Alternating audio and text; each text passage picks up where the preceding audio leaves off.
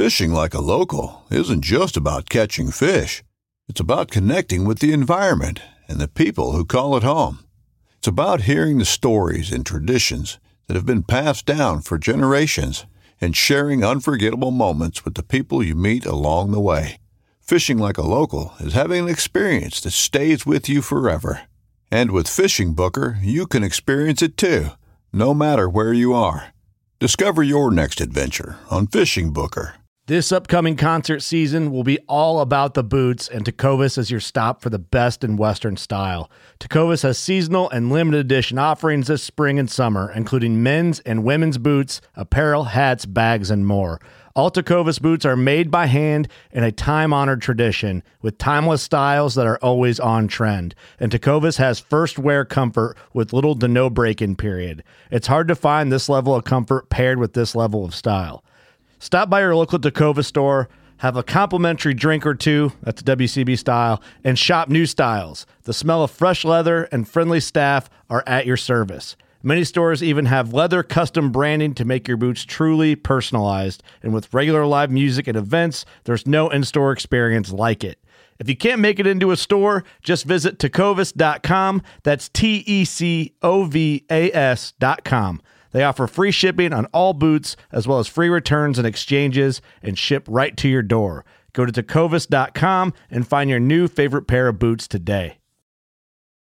This segment is brought to you by Jigmaster Jigs. When in doubt, get the jig out. Go to jigmasters.com and use promo code PNF20 and save 20% off your next jig order today. Welcome to the Bass Kayak and Beer segment on the Paddle and Fin Network. It's your host Armando Sola, and on this segment, we kick back with a special guest and talk about life, kayak fishing, and the pursuit of big bass. So get your cold brews on and enjoy the show.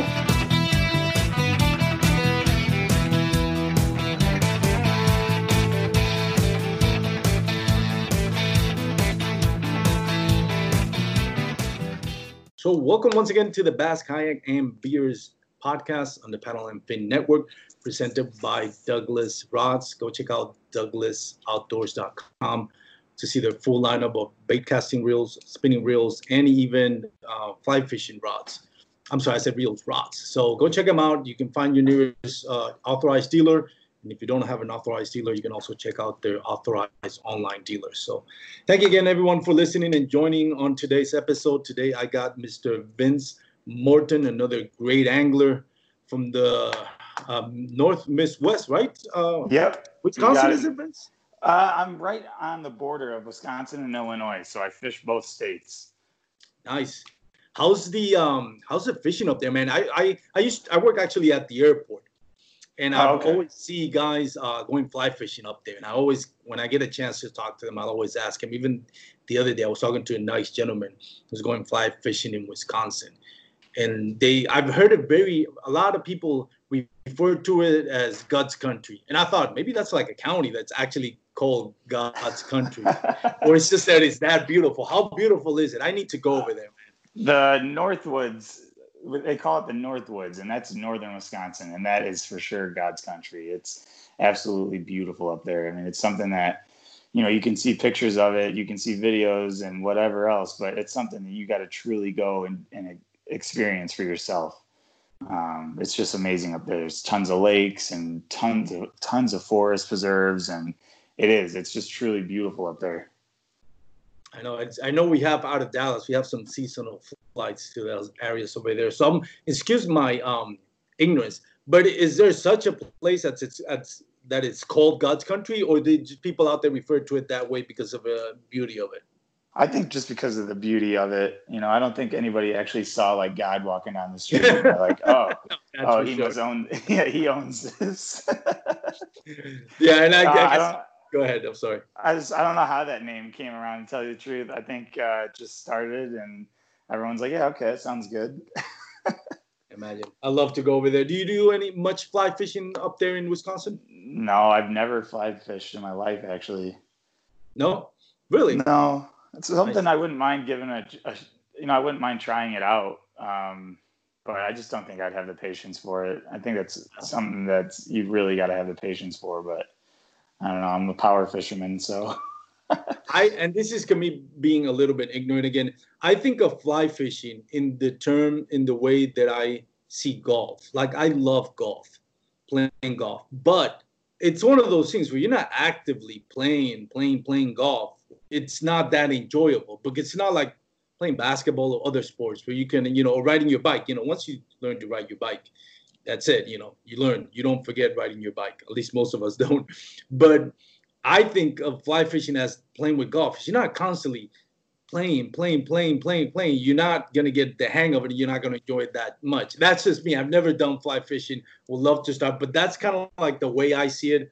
Maybe I'm being ignorant. Maybe it's not that hard. But I always feel just because it feels like, a, like a, I don't know, a beauty of it. You know, just like yeah. a lot of skills um, to to dominate. You know that, that casting. So it may be, maybe not. Like I said, maybe I'm just being ignorant. But anyways, Vince, thank you so much for joining our show. Tell us a little bit about yourself, man. What do you do for a living other than kayak fishing? Um, how do you got into fishing? How do you got into kayak fishing and all that good stuff? Sure. Uh, so I'm 27 years old. Uh, I've been fishing my whole life. My grandmother is actually the person that got me into fishing. Really? Uh, yeah. I used to spend the summers. She had a cabin up in northern Wisconsin, and so my sister and I would spend the cat uh, the summers up there at her cabin, and her her cabin was right on this lake that we would fish on all the time, and uh, she'd just take us out there with night crawlers, and she'd kick our butts. She'd she'd just outfish us all day, and I'd get so mad at her because she'd be catching everything under the sun. And so once I finally started figuring out, you know, like different techniques and different things to do, it just stuck to me and it just became an obsession and i wanted to keep doing it more and more and more and just catching bigger fish and you know and then it started uh, like showing my my friends how to fish and my family how you know my other family members that weren't fishing much it just turned into this huge addiction and never hasn't left it's just continued to grow more and now i'm getting into kayak fishing well the last eight years i've been now kayak fishing and now this is starting to become a, another chapter of my life because now this year I'm doing tournaments and uh, now I'm becoming obsessed with this and just looking forward to see where this takes me now.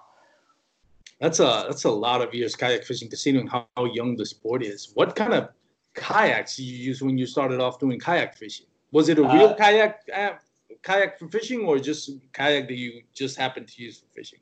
technically it was a real kayak for fishing. It was an old town vapor uh, angler edition, and it's a sit-in sit-in style kayak. And I just wanted something that I could get off the bank and not spend a ton of money on. So it was like a perfect three hundred dollar kayak. And man, I I took that thing everywhere. I went on big lakes with it, rivers, and eventually got to the point where I was like, well, this is awesome and all, but man, it'd be great to be able to stand up and after a few years went by, um, then I was looking into like more pricier kayaks and things that I'd be able to advance, be more advanced in when it comes to fishing. So I ended up getting a Bonafide 107, and I loved that kayak.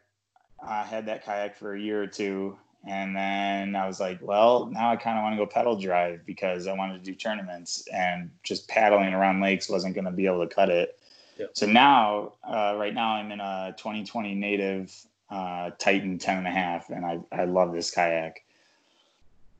Yeah, that, that is a great kayak. I was actually fishing with Christian Fisher. Um, not Christian Fisher, I'm sorry, Catherine Fields. I apologize. Catherine Fields. I was fishing with Catherine Fields, one of my favorite uh, pro anglers over the weekend, and she, I think she rocks that same one. It's it's a tank, but it's a super stable kayak from what I could see. Really nice kayak. So, oh yeah, Definitely. Have you have you um, caved into the motor trend or not yet? No, I I will never. I, you know what? Even just going no, even just going uh, pedal drive was hard enough for me. So a little background: um, my grandfather used to build canoes and kayaks and would race them. Mm-hmm. So oh, really, yeah. So even just going to a pedal drive kayak, my grandpa, you know, probably not thrilled about it but uh, yeah, I don't know, man. I think putting a, once you put a motor on a kayak, you're just kind of crossing that line because I still want to be able to call it a kayak. Yeah. You know. But I'm, I'm sure a lot of other people don't agree with that, but it is my take on it. Yeah, and I mean, there's something for everyone out there. You know, see the Hobie events that um, it's just kayak, pedal, or paddle. Um, KBF, you can do borders, and I think Bassmasters, you can do border as well. So there's there's always tournaments for everyone out there. I'm kind of like in the same line that you are. I figured I like it more for the exercise. Like that's yeah. I don't have that much time free right now that I can go to the gym and all that. And if I have free time, honestly, if I'm not spending with my wife, um, then I, I just want to go kayak fishing. You know, right? I don't want to stay home or do. I don't want to be a couch potato. So any free time that I would have to go to the gym, I would just go to kayak fishing.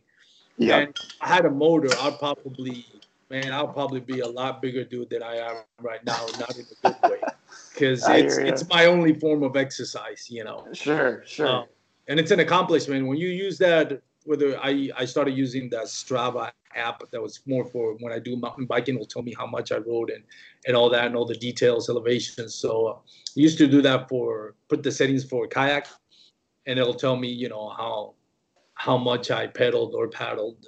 Um, and now I'm using the Anglr app, and every time I look at it, it's like 10 miles.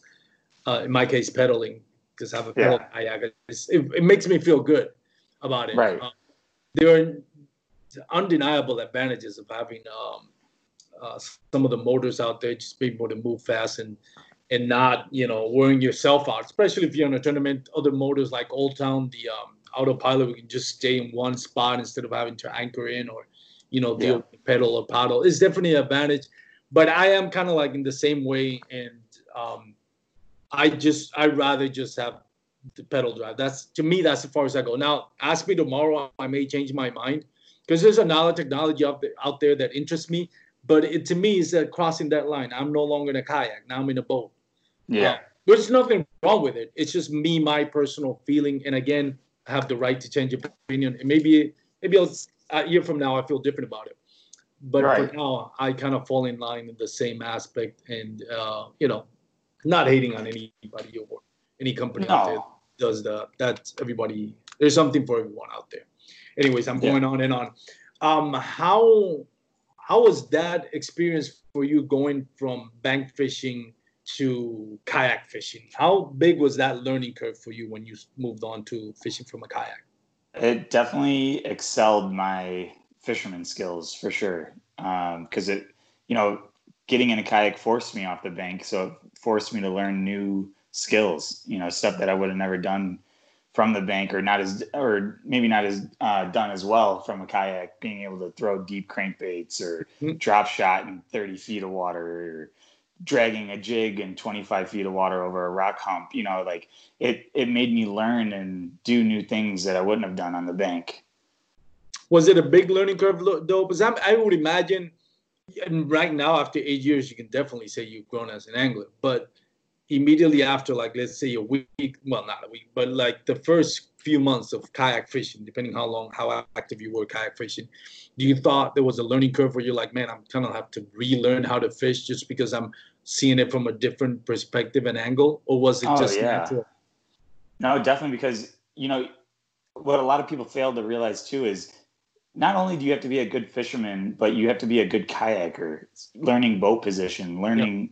You know how to control the the boat and wind and current, and you know uh, you know different lakes are going to fish different different ways. And so you know learning how to be a good kayaker also was huge once i started kayak fishing. You know i did i didn't realize you know how much goes into it once i got into the kayak. There's, there's a lot more that goes into it. Yeah. The stealthiness i think is one of the things that I, at least i struggle a lot. And i think a lot of of us um, especially if you go from directly from fishing out a bank to fishing out a kayak without any having any kayak experience. And by kayak experience, I don't mean like kayak fishing, but just being on a kayak, like people that do that, not necessarily fishing, but just like as a hobby.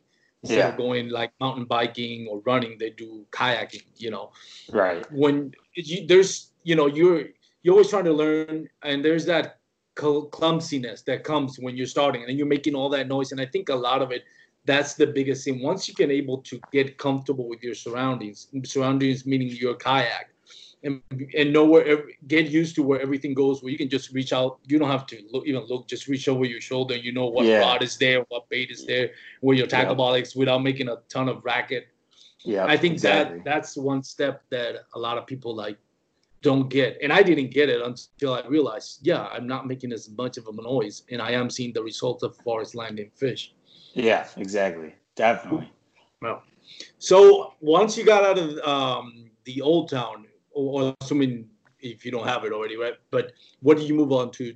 The native, or there was other in betweens? Yeah, so I went to a Bonafide 107. Oh yeah, you said the bona yeah. fide. Oh yes. Yeah, no, it's okay. And I did that because I wanted to be able to stand up. Mm-hmm. Um, just again advancing my fishing skills. It was nice being able to stand up because I, I was able to flip and pitch. You know, when I you know wasn't really able to do that in the sit-in kayak. Now I was able to go up to a dock and be able to flip underneath it and or come up uh, to some bushes on a tree line and flip under these bushes where I wouldn't really be able to do that in my sit-in kayak. So that was the whole reason why I went to the stand-up, and it was just nice being able to stretch my legs. You know, because mm-hmm. after sitting in a sit-in kayak for four hours, you're just your back is killing you. Yeah. So that's when I went to the Bonafide, and I I loved that kayak. If anybody listening is thinking about going to the Bonafide, any of the Bonafides, really, I highly recommend it. it I really didn't want to get rid of that boat. Um, but like I said earlier, you know, when I went to tournament fishing, I wanted a pedal drive kayak. So Bonafide not making one, and I didn't want to go to a motor. Um, native was kind of my next step. Mm-hmm. Hey, it's Kaley Cuoco for Priceline. Ready to go to your happy place for a happy price? Well, why didn't you say so? Just download the Priceline app right now and save up to 60% on hotels. So, whether it's Cousin Kevin's Kazoo concert in Kansas City, go Kevin, or Becky's Bachelorette Bash in Bermuda, you never have to miss a trip ever again. So, download the Priceline app today. Your savings are waiting. Go to your happy place for a happy price. Go to your happy price, Priceline.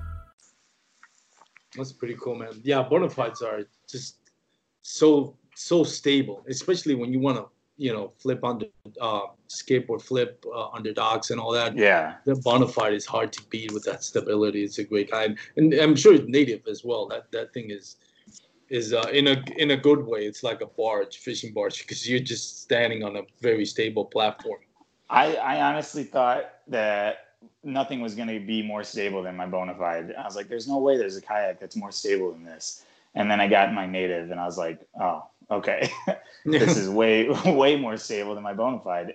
I, I don't understand, man. It's just like every year the technology for these kayaks are just getting more and more ridiculous as far as stability. It's like pretty soon you're not going to be able to tip these things over anymore. Yeah. You yeah. Know? When you look at the, what, I forgot the name of the gentleman. Um, but the Apex, the new Apex watercraft. Yeah, it's it's a little pricey and that's not for everyone. But I mean the stability on it, that, right. thing is crazy stable. Um, oh yeah. And again, it, it, it there's no perfect kayak out there, and I'm sure some people love it, some people hate it. It's not for everyone. But yeah, you can see where that could be heading, and that's that's the beauty of the sport. As it grows, um, more and more uh, companies and more and more investors are going to look at kayak fishing like, hey, you know, this is a good opportunity to invest. And that's going to improve the products out there, not just the lures or the rods or the reels, but also the kayak uh, manufacturers. It's either either you know they want to have to one up each other um, and build a better kayak or lower their prices, which either way is uh, good for the consumer, right? You know, oh yeah, get same kayak cheaper or um, or you spend more and get a better kayak than you would have if the sport was stagnant. Right. How is the experience for you now going into being a tournament angler? What's the uh, biggest difference for you when you're out there fishing? It's definitely more intense. Um, I was so used to just going out, relaxing, taking the kayak out, and just you know bringing a couple beers with me, and I was just a weekend warrior, you know. And now with the tournament setting, it's like man, I got to catch five fish, you know, and uh, I don't know. And I, I, have such a competitive drive to begin with. So mm-hmm. now that, you know, you add the tournament setting, it's like, it's just changed everything for me. Um, you know, as before, like maybe I'd go and check a, a lake out and try to figure it out and you know, just relax and have fun while I'm out there. And now it's like I'm pre fishing. I'm looking at maps all night. I'm studying it on Google Maps. I'm looking at my Navionics. I'm, you know, just dissecting this lake as much as I can. I'm, I'm out there two days before the, the tournament and I'm pre fishing from morning till dark. I'm pedaling for miles on end, covering water, eliminating water, and trying to figure out what the fish are doing. And it's just been, it's just so much more intense now. And then, on tournament day, it's like my nerves are completely shot, and it's like I forgot even how to fish. yeah, you know. Uh, but I love it, man. I'm absolutely having a blast, and I've been pretty lucky so far this year. Um, the tournament that I just had on Sunday was on Lake Wisconsin, and uh, I placed second place in that tournament, nice. and that that lake was fishing tough. Um, so I was pretty proud of myself to be even able to get second place because it, it was some tough fishing. How how was your bag? The limit on it? I had 79 inches, but not then bad. one of my not bad, especially for this lake. Um, there was a major mayfly hatch, so the smallmouth were just gorging on these mayflies. So you know we're competing with all the mayflies that are on the lake. It's it, it made for a tough bite. Um, and they had to, they canceled the tournament early because there was potential for storms coming in. So we had to cancel the tournament three hours early. And I think if we had a full day of fishing, I might have placed in first place because I was just starting to figure those fish out. And, uh, you know, we had to cut it early. So, but I'm happy. I, I, I can't complain. No, second place always good. Well, I mean, it's not as good as first, but it's still a good result. How much oh, yeah. was the winning bag? Uh, I think it was 82 or 83 inches. Oh, so it's, no, it's not bad. It's not like you were blown out of the water just a few inches. So, no.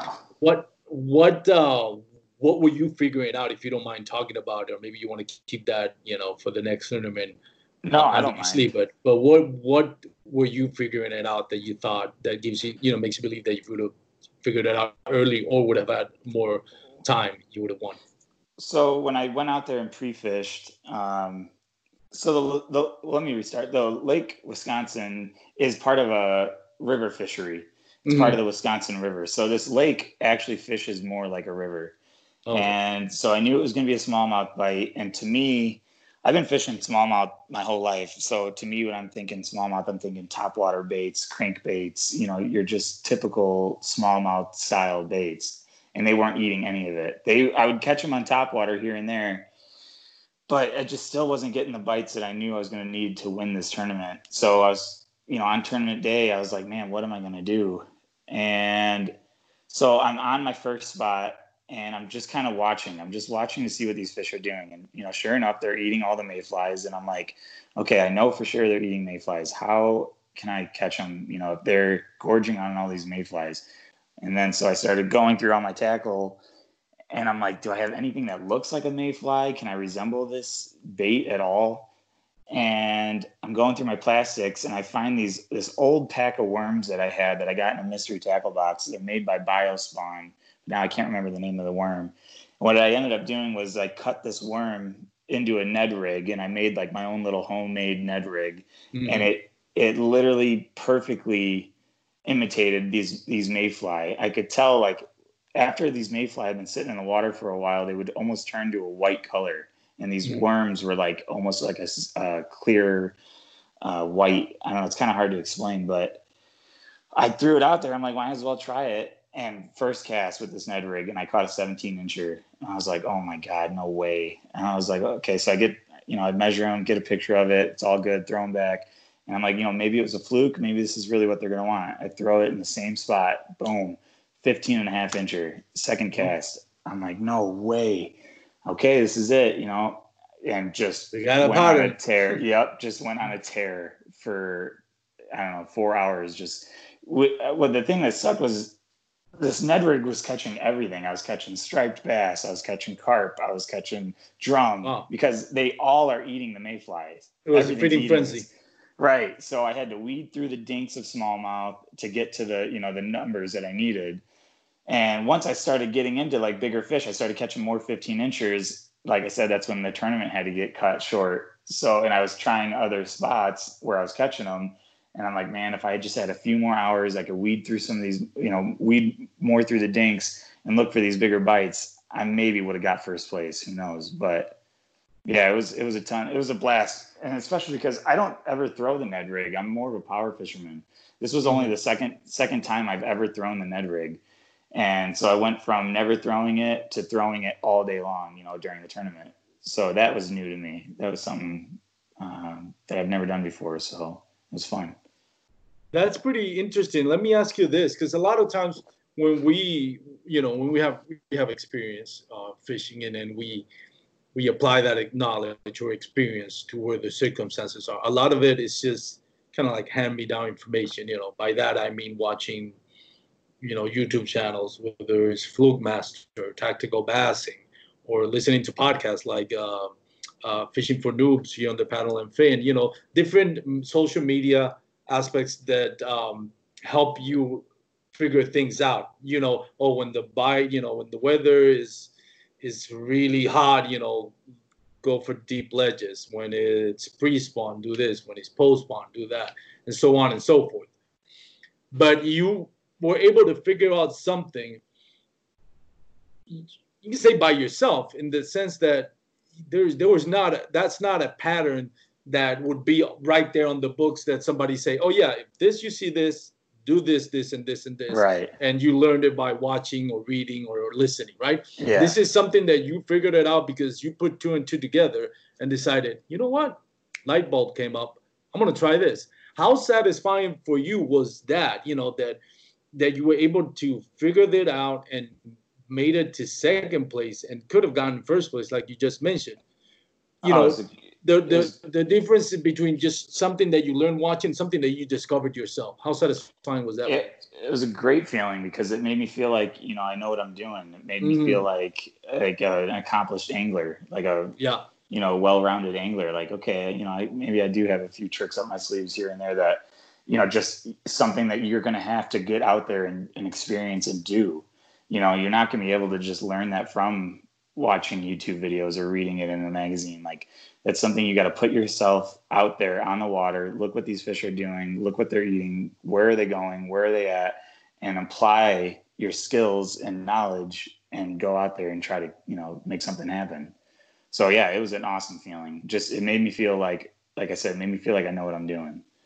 Yeah that's a good point because i think that's what's going to separate more than anything that's just the results but more than anything being able to figure things out on the fly and have good results, even if you don't win, is what's going to separate you from your, you know, regular um, tournament angler to, I don't want to say elite, but that accomplished or solid or angler, you know, yeah. maybe elite too, but that ability to just kind of like think outside the box and get results. Now, it's not always going to get you results, but it's just that mentality of not falling for everything that that that you've read or listened or or watched on YouTube.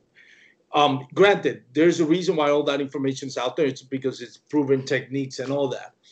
And you know, the knowledge is there. It's not like I said, it's not that hard to figure it out. It's not that hard to figure out that if you know really cold winter, 30 degree uh, water temperatures, you're not gonna throw a, a top water, you know. Sure, sure. But but then again, that ability to just say, hey, you know what, I'm seeing something that kind of like outside the box. Let me let me think outside the box. Let me apply this, and being able to what's going to separate each angler, and that takes time. That there's no way you can brush that. There's no way that you can say that you can grasp that not only um, knowledge but confidence yeah. to do that. Because a lot of times it's we're our own worst uh, competition you know, a lot of times it's just like uh, doubting ourselves, losing confidence on our bait, uh, where all we have to give is a little bit more time, or being afraid to go make that switch or think outside the box because we think it's not going to get results. So we stick to that cookie cutter,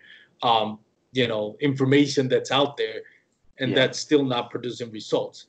So I think that that that's a very interesting point. You know, that's what's going to separate you. A lot of times, just our, we're our own worst enemies in that aspect when we're in the in the water on a tournament. We just overthink ourselves and doubt ourselves a lot. So that's a good point. Yeah, for sure, absolutely. how has the experience of fishing on a tournament changed your perspective or maybe your enjoyment of kayak fishing? Is it something that you enjoy kayak fishing more, or do you feel that at some point it's kind of ruined it because you would do it, you know, like most people, just to get away from the everyday um, life and you know being able to just be on the water and relax and clear your mind to where now it's actually down to business let's catch a fish like you mentioned we we it, we're under pressure now to catch fish and perform or not look like a fool at yeah. least you know does has do you feel that your enjoyment is um more now that you're thinking, even if you're not fishing for a tournament, you're pre-fishing, or even on your free time, you're now thinking of how to win a tournament versus how to enjoy the day. Do you feel that that's something that uh, has affected you negative or possibly as far as your enjoyment in kayak fishing? Um, I would say actually after this past weekend, uh, it's definitely made me realize how much work goes into tournament mm-hmm. fishing. And, you know, I, I spent all this time pre fishing and learning this lake and trying to figure out what the fish were doing. And I mean, I spent a lot of time from morning to dark. I was there on Friday and Saturday, and then the tournament was on Sunday. And I mean, I was just mentally and physically exhausted. And so, you know, winning or get at least getting second place, I'm like, man, this is, you know, it was a great feeling. And then Monday morning, I'm back at work and I'm thinking, okay, I got to get ready for this next tournament. I'm like, man, I got to do all this work again. You know, I got to start studying this lake. I got to get out there and pre-fish. I got to cover water. And it's just like, man, it is exhausting. You do all yeah. this work, you do all this work to hopefully get, you know, third, second, first place, and you get there and you achieve it, and you have this awesome moment, and then it's all over the next day, and you're like, you got to start all over oh, again for yeah. the next tournament, right? So, and that, you know, it kind of hit me that just this past Monday, I'm like sitting at work and I'm like, man, that was a lot of freaking work, you know, just for that one quick moment of satisfaction. And now I got to get ready for the next tournament and I don't want to fail. You know, I don't want to, you know, I want to prove myself. I want to keep this streak going because the last three tournaments, you know, I've done really well and I want to keep it going. So it's just like, if I wasn't in tournament fishing, I would just be planning on my next weekend where I'm going to stop and get a couple beers and find yeah. a lake to go fish but now it's like I got to do homework. You know, I got to get ready, and so it is. It's tiring. It's definitely exhausting, and there's definitely a lot more that goes into it than I realized. You know, before getting into this, but I, am still having a blast. I'm still loving it. Um, but you know, we'll see if this is just going to be the only year that I do it, or if I maybe we'll do it again next year. I don't know yet. Don't miss Mondays with Into the Blue, brought to you by Academy Sports and Outdoors. Every Monday night from 7 to 10 p.m. Eastern on Waypoint TV, the destination for outdoor entertainment. Do you feel like uh, you like to at some point go on national tournaments, just that being KBF or Hobie BOS or Bassmasters? I don't think I'll ever get to that. You know, this tournament fishing kind of just started out as an idea. Mm. And, you know, it's just, I was kind of getting bored of the same old, same old weekend warrior, warrior stuff. And I was like, well, you know, maybe I'll throw some competition in this. And then, uh, I, you know, I heard about the KBL league that I'm in and I'm like, well, I'll check it out. And I saw the list of lakes that they fish at. And I'm like, I, you know, I know most of these lakes and I'm like, all right, you know, I'll, I'll try it out. And so I'm, I'm having fun with it now. But do I ever think I'd go on a national style league? And no, I don't think so.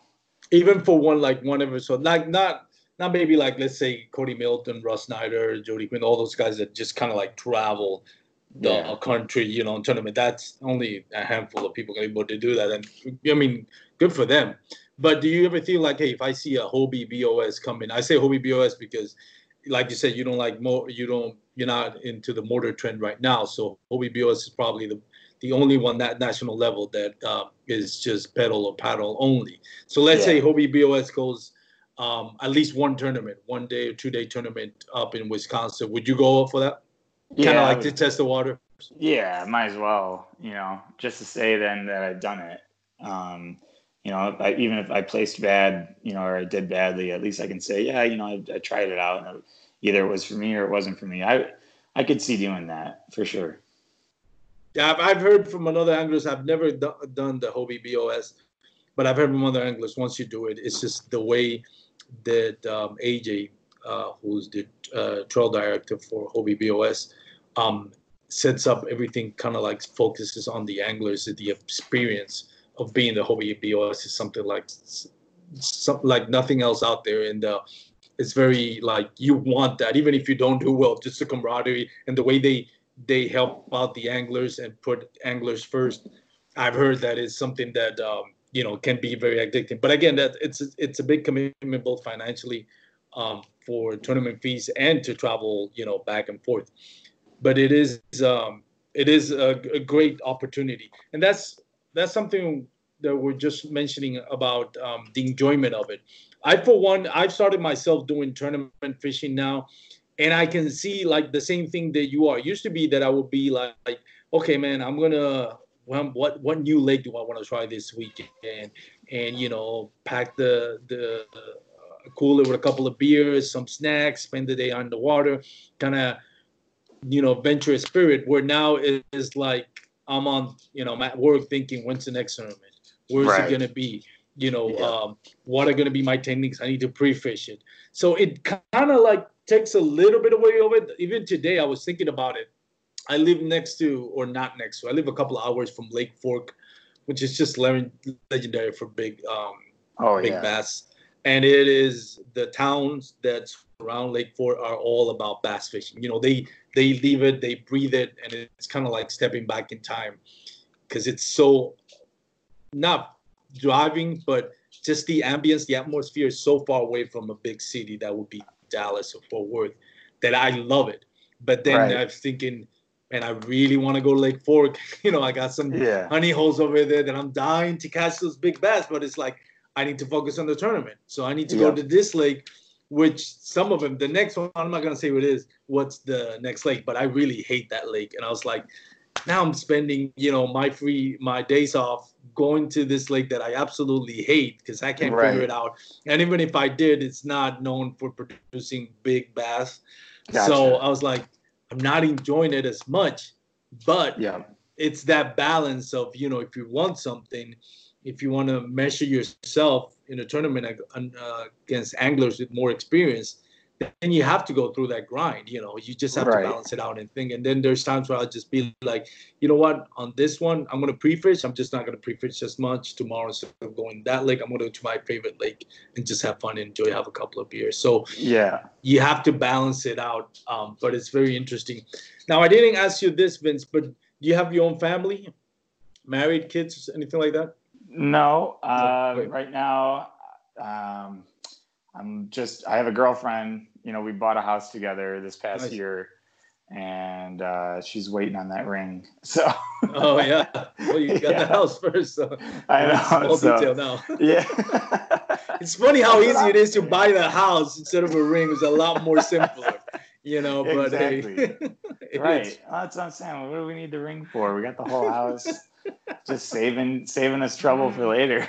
Yeah and I guarantee, and I'll tell you right now, you, have you ever actually had to buy a ring get on one knee? This would this be the first time you proposed? Yeah. When and if, so yeah, that's just as stressful as buying a house. Yeah. It could be even more, man. I tell you from experience. But yeah, definitely. Now, and the reason why I ask is I wanted to ask you how you balance it out if you had kids or if you're married. Now, yeah. being that you're still in a relationship and a, serious relationship, for I can tell, how does that balance? How do you balance that out? Is this does your wife like to go? I'm sorry, your girlfriend does she like to go kayak fishing, or is yeah. it one more thing where she says like, hey, don't forget about me?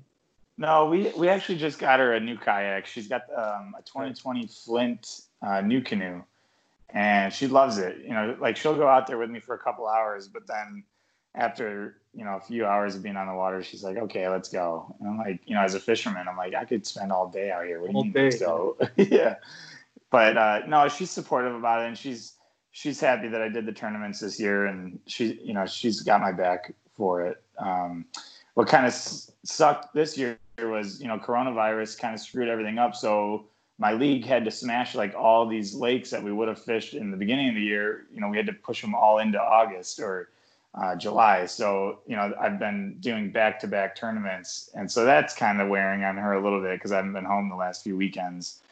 But, you know, I'm explaining to her, explain, to her, you know, it's not always going to be like this. And, you know, the Rona messed everything up for us this year. So at least, at least as a husband or boyfriends, we can have the Rona to uh, blame for a couple of things, right? Yeah, exactly. right. It's the Rona. It's the Rona, my love. you know how it is. But um, that that's a good point. Um, yeah, I every time my wife will ask me, it's like, "Are you going fishing tomorrow?" Yeah. When will you be back? I'm like, "We're gonna we're gonna start an argument right now because yeah, right. I cannot dark. give you. I'm like dark o'clock. I mean, yeah. It's like don't expect me to. The last weekend was it? I actually I was fishing with Catherine Fields, um, and I, w- I was gonna. I told my wife I'll be out of water at noon because I really had to do some stuff, and I actually had to record um, an episode for my podcast. But once I'm on the water, I don't want to leave, man. Especially when yeah. you're fishing one of the top anglers, and I'm learning so much. She's te- I'm I'm watching her what she's doing. She's telling me what techniques she's doing and what bait she's using, and I was like, this is like an encyclopedia of knowledge. I don't want to leave. Finally, sure. she said, have to leave. I'm like, okay, good, because I have to leave too. and my wife's just like, are you okay? I'm like, yeah, what? What's on? It's like you're about two hours late, and I know you got a podcast to record. So, yeah, it's one of those things where it's hard to give a timetable when she asks me like, what time are you gonna? Uh, you don't ask me because mm. it's might as well have an argument now. it is very addicting though, and uh, you can spend all day in the water. I mean, oh, I would. I, I, literally could go from dawn till dusk fishing on the water um, with just like a little sandwich, um, yeah, and, uh, and, and, a little you know protein bar, and I'm good. But yeah, God forbid on a Saturday I'm, I'm home and my wife doesn't cook something for dinner breakfast. it's and then you get that argument. It's like, well, how come you can stay 12 hours pedaling right. miles and just be on a freaking sandwich and a Gatorade? How's that? Anyways, we can go down that rabbit hole. What um are you in the running for Angler of the Year, or do they have Angler of the Year in your tournament? Uh, they do, but it's kind of set up a little bit differently. Um, it's not really based off of just fishing. Uh, they have a lot of extra curricular style stuff that you can do to uh, receive Angler of the Year points. And um, right now I'm like 12th out of 50 guys, and I'm not really doing the extra stuff that I probably should be doing to get the Angler of the Year points. Um, you know, being my first year, I kind of wanted to just do this and test the waters. You know, I wasn't really yeah. expecting anything much more than that. So if I do this again next year, maybe then I'll give it a little bit more thought and effort into it. But as of right now, I'm just kind of having fun and still learning this whole tournament style of fishing. Yeah. Yeah, the best you can hope for in a tournament when, when first season as a tournament is just learning experience. You know, anything right. beyond that is, you know, gravy. Um, yeah. Let me ask you this: What kind of uh, extracurricular activities is it that if it's not fishing, they're using points for? If you don't mind me asking. Um, no, I don't mind. Uh, so they have a couple of different things that you can do. You can do like garbage cleanups at a, a lake, you know, or a, a, a, pond that you fish at. Um, you can share different things on Facebook about the club. Uh, you can write articles for their website. Um, what else is on there? Uh, you know, I'm drawing a blank, but it's it's mostly just small stuff like that. That's uh, yeah, we get the gist of it, I guess. Um, that's interesting. I mean, I like the fact that it's like motivating you to do um, for the community, to work for the yeah. community, you know, sure. um, help out the growth of the, the league, um, um, have clean lakes, you know, do stuff for the community. That's wonderful. I well, the only thing that I, me personally, and uh, just by listening to what, just by the little information I, I just got it right now, the only thing I don't like is like, well, it kind of takes away from the actual angler that um, is going out there and putting up big numbers. Maybe he doesn't have the time, or maybe so and so is just as good, but happens to have more free time to do all the extracurricular activity. Extra. Never mind. I'm not gonna even yeah, try. I got you. yeah. Um, so I think like in and this is just me thinking uh kind of brainstorming that now would probably be better to have like a separate recognition award for that hey this is Yeah. the one who did perform the best on the water and let's give another award here to whoever did more for the community and maybe give them like a, you know like a rod or reel combo some type Yeah. of a merch or something like that No, and it's that's it's yeah it's been the same feeling with a lot of the other guys in the club. You know, I made a lot of new friends because of this, and uh, talking with them, you know, they feel the same way, and you know, they even kind of told me because I've I've placed in top four the last three tournaments, and I'm still 12th in Angler of the Year points. You know, that's kind of shady. You know, it kind of sucks. As to where you know, there's guys that are ahead of me that have been doing terrible, and but just because they did all the extra cur- you know curricular points they're way ahead of me in angler points you know which to me i don't really mind this year because like i said it's you know it's my first year doing this so i can't really expect too much out of it but in a way I, I can see where the guys that have been doing this for a long time that are com- you know competing in these tournaments to do really well to get points and then in the end they're just finding out that they're getting shafted because you know they didn't go and clean up garbage that weekend Yeah, that's uh, I can definitely see that. That's my first thought when you said that. I'm like, mm, nah. I mean, I'll give him props. Whoever is directing and come up with that, yeah, give him props for, you know, giving incentive to people to do the community and clean up and all that. That's great. I mean, props to them. At least the the mindset and the heart, it's in the right place. But Right. having said that, if you want to do that, I think it should be like two separate awards. Yeah. Now, let me ask you something. As currently as it is um, on that club, does the Angler of the Year actually win anything other than the recognition? Like, is there like monetary value to winning the Angler of the Year? Uh, I'm not entirely sure. I know there's um, like an Angler of the Year trophy that they'll get at a like recognition dinner that we're gonna do. Um, but otherwise, I'm not really sure what else comes with it. You know, I'm st- like I said, I'm still learning how this is Yeah. being run, so I'm not too sure. Yeah, maybe something that can uh, they can expand on. Just having two separate awards and then giving each one, you know, free stuff or some of the winnings. I don't know how that works on each tournament is different, right? But yeah, I can see how that some some of the especially the more experienced anglers they will be kind of a little bit ticked off at, Yeah. at that format, and it's probably something that we'll have to address. Although until somebody figures out, hey, you know what, we can make our own club and not have to go through this Yeah, Yeah. right. it's not that hard to make a club, honestly. Um, Yeah. I mean, it's hard work, but just to build it from the ground up is not, you know, that's not that hard. You just Right. maintaining it and keeping it growing. It's what's more harder than that. Yeah. Awesome. What are you looking forward next uh, next year as far as not just kayak fishing? I mean, not just the tournament thing, but you personally growing as a kayak angler. What are you looking forward the most? Um, well, I for sure can't wait to be done with coronavirus. I want that to be over with.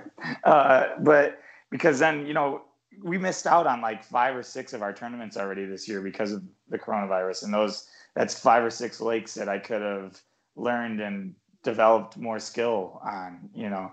So next year, if I do this again, hopefully we have a full schedule and I can compete in all these lakes and develop as an angler and just continue to keep learning. You know, that's a great thing about this sport is you are always learning. Even the top guys, the pros, you know, they're still learning every day in the sport. And so I think just continuing my knowledge in, in bass fishing is what I'm mostly looking forward to next year. That's pretty cool, man. So let's do this, Vince. Let's do a little little segment we're gonna call fun fun facts about Vince, and it's gonna be more like goofy questions. Some of them is gonna be kayak fishing related. Other ones gonna be other ones are gonna be uh, would you rather kind of stuff. So you ready? Yeah, let's do it. First of all, you said you work for the Parks and Recs department, right? Yeah, Okay, so you you're familiar with that TV show Parks and Recs, right? sure. We're talking Yeah. about it. So which character of Parks and Recs do you A life that has the stories to back it. A life to be proud of. It's a Winchester life. Yeah, baby. Six eight Western. Oh, mule deer, baby, right there. Tune in every Tuesday at 7 p.m. Eastern on Waypoint TV. relate to the most? if you can have Uh, one of you play you, which, which one would it be? Oh man. You know what? I gotta admit to you, man, I've never even watched the show. no, I've never seen the show. no. No, uh uh I can't even relate to it. Well, I mean, just- I know it. Uh, go ahead. I, I was gonna say, like, I know that there's something similar to what I do in the show. There's gotta be, right? Parks and Rec is what I Yeah. do. My wife but loves no, yeah, I mean, I've heard it's a great show. I just honestly, I don't even really watch much TV at all. And same here. I watch it just because my wife's always watching it. Yeah. You know what? Pick one for you. One, Ron Swanson. I'm sure you'll love it. If you ever watch that show, watch Ron Swanson. Okay. Ron Swanson. I think that's his name, Ron Swanson. Yeah, with the Uh, mustache. Yeah, he's the funniest one. So let's pick Ron Swanson.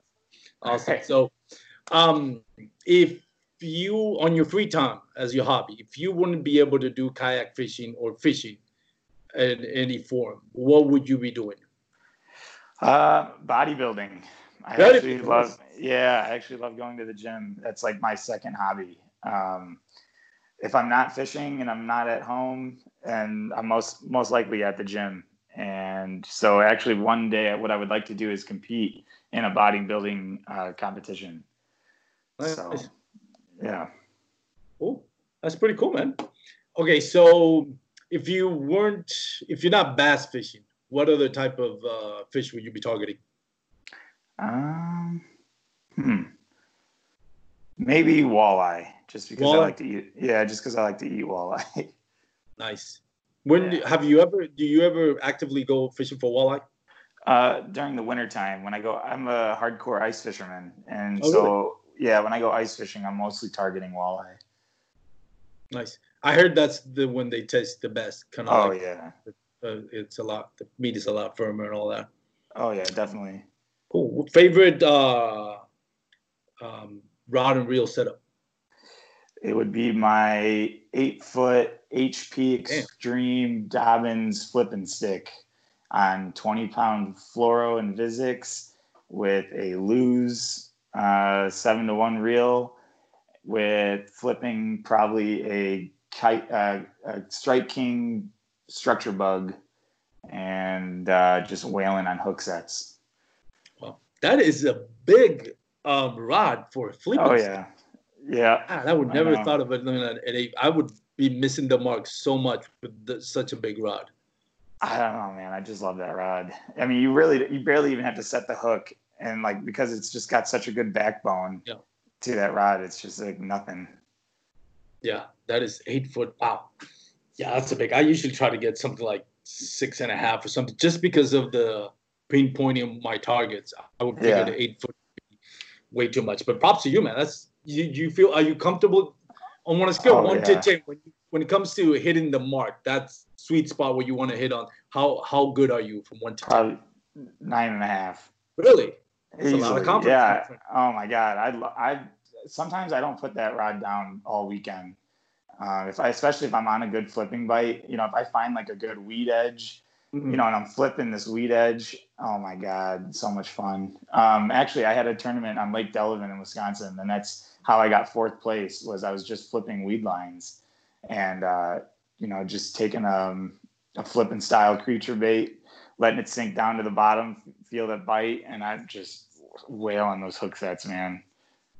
I'm gonna have to pick your brain after we finish recording on this because that's one thing that I've been trying to get better at. But um, jigs and flipping, I for the life of me, I maybe I caught like a handful of them throughout the last three years that I've been doing kayak fishing. It's like I I, I mean I'm not bad at aiming. I can skip on the dog decently, you know, not a nine and a half out of ten, but man, I for whatever reason I just don't get results. I don't know what it is. I went to when I was with Catherine Fields, I was practicing my flip and I took like a couple of hours just flipping, flipping, flipping.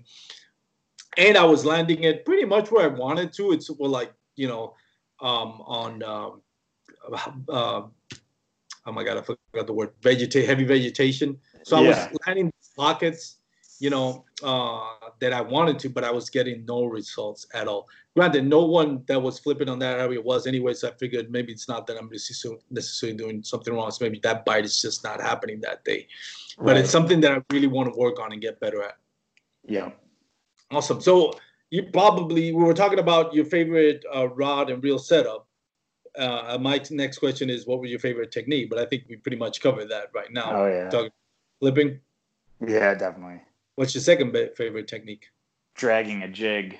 Um, if I can find fish on isolated rock piles out deep, and they want to eat uh, a jig being dragged across their face, oh man, it's another great way to catch them. Just like flipping, you know, you feel that bite or you see the line taken off and just wailing into that hook set. Oh man, it's just so much fun.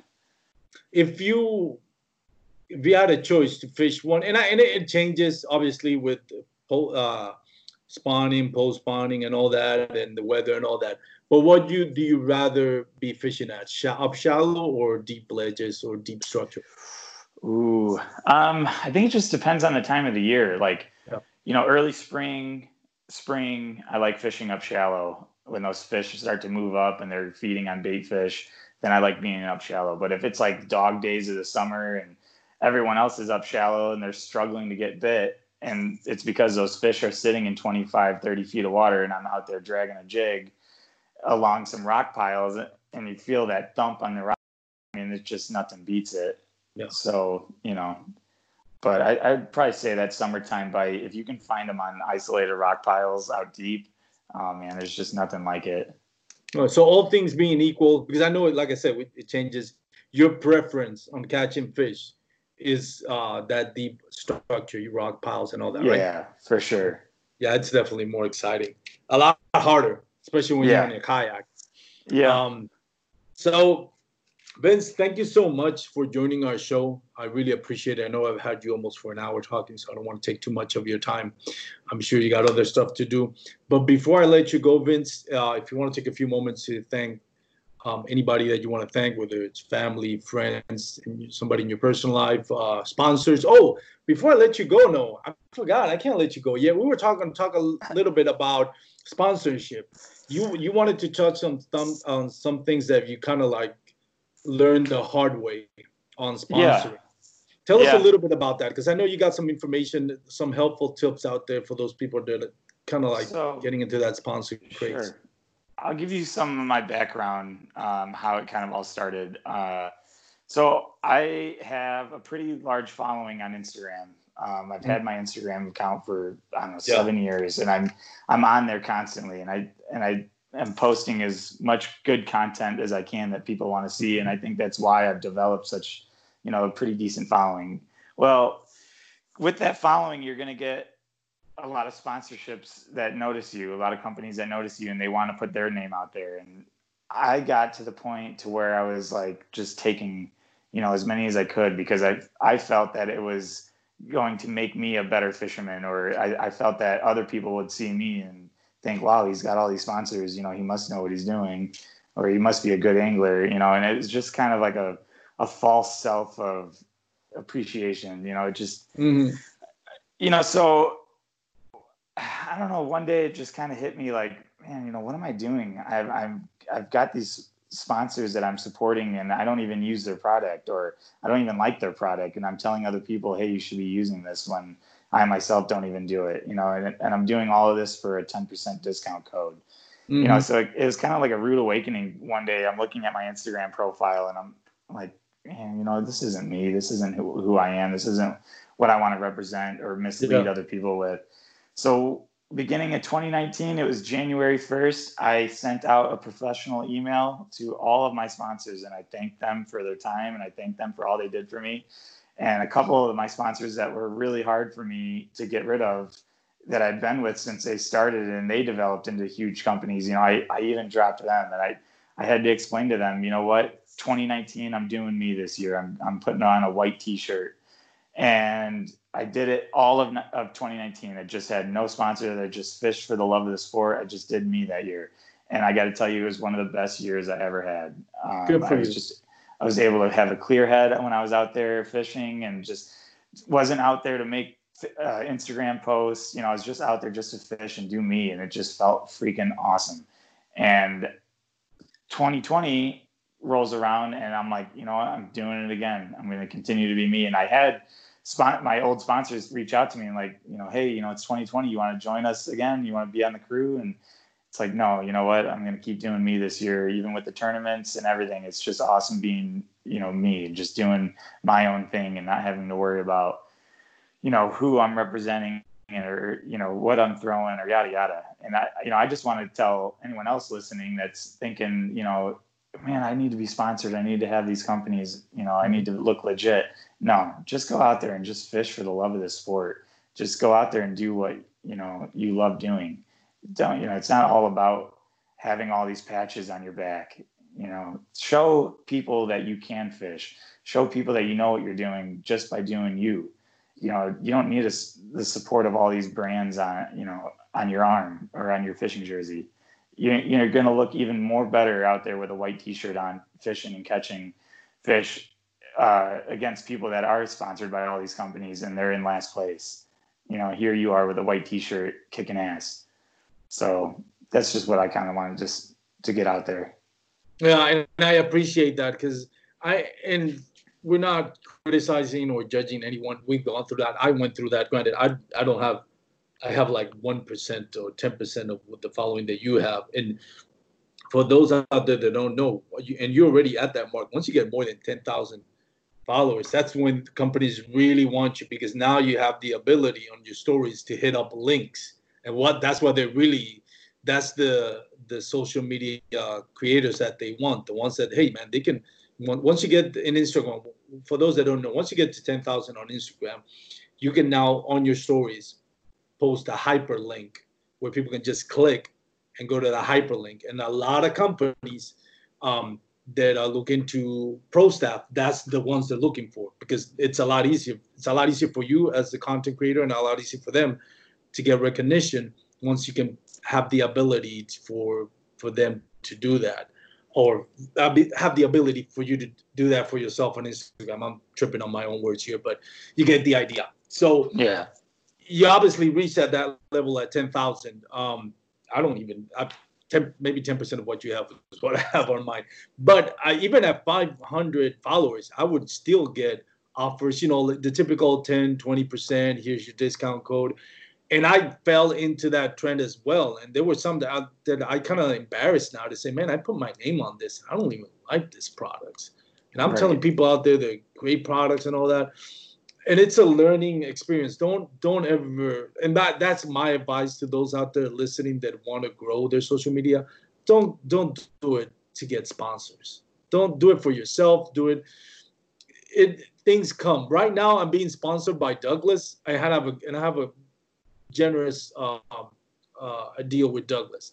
I never, when I started doing the podcast or my social media, was I even thinking that I could be involved with just a great company like Douglas. I do it because it really is uh, something that's going to save me a lot of money on something that can be very expensive, like rods. Um, and I believe in their products. I wouldn't do it. I wouldn't be sponsored. I wouldn't be promoting Douglas rods if I didn't believe on them. I believe that's one of the best products out there as far as rods are concerned.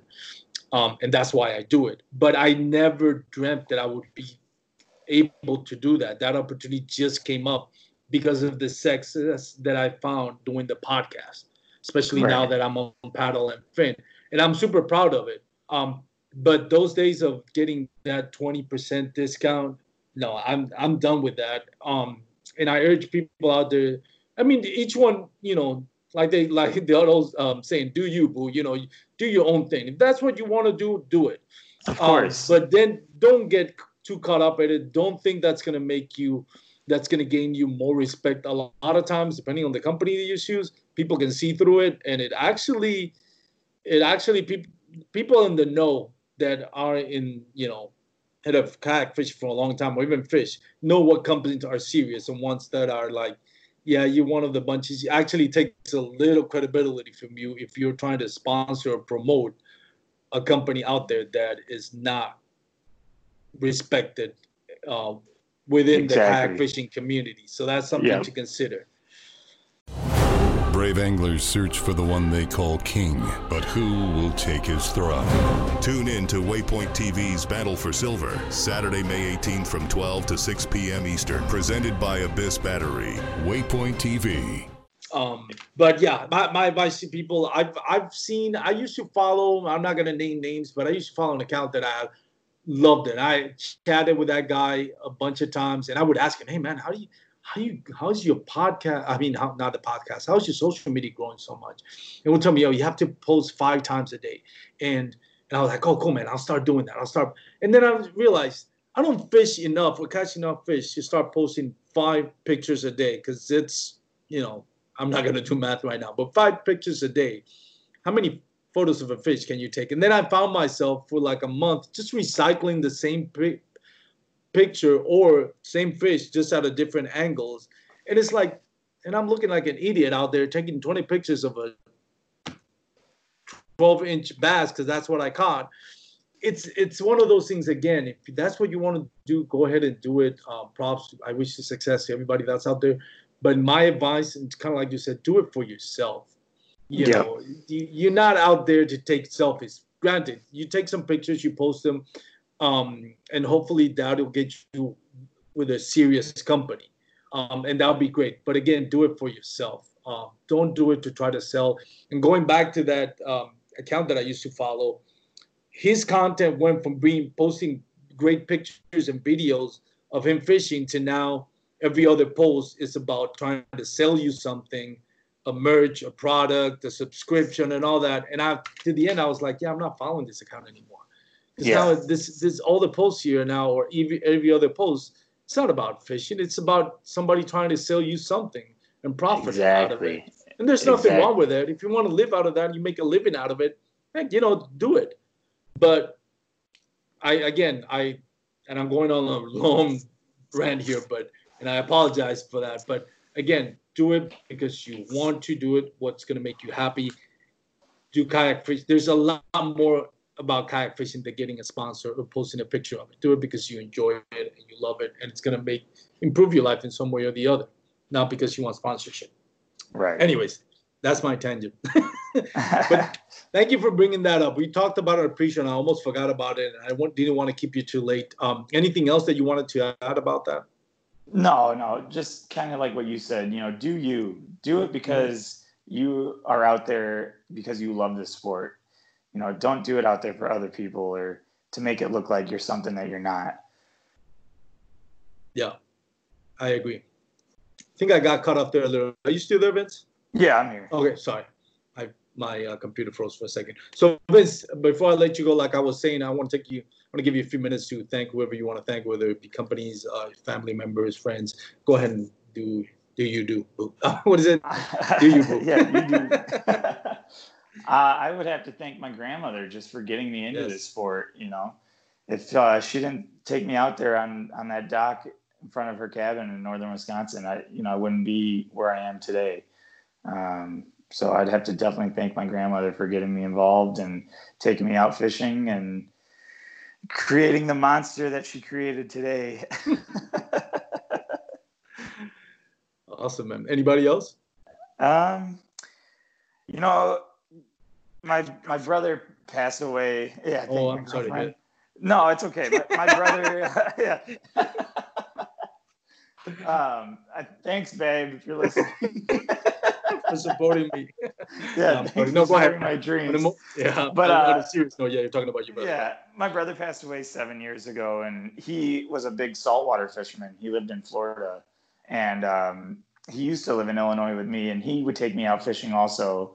And uh, you know, he kind of was one of those people that he like what we were just talking about. He did him. He didn't do anything to impress anybody else or to be a fake or something like that my brother was always true to who he was. And so that kind of rubbed off on me.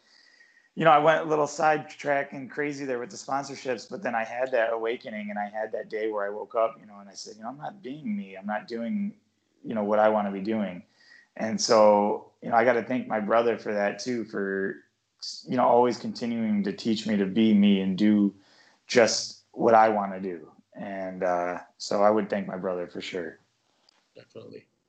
Definitely. And I know it's seven years ago, but it's still, uh, you know, it's still something that affects. But I'm glad you had the opportunity that, you know, the time that you did had and you exactly.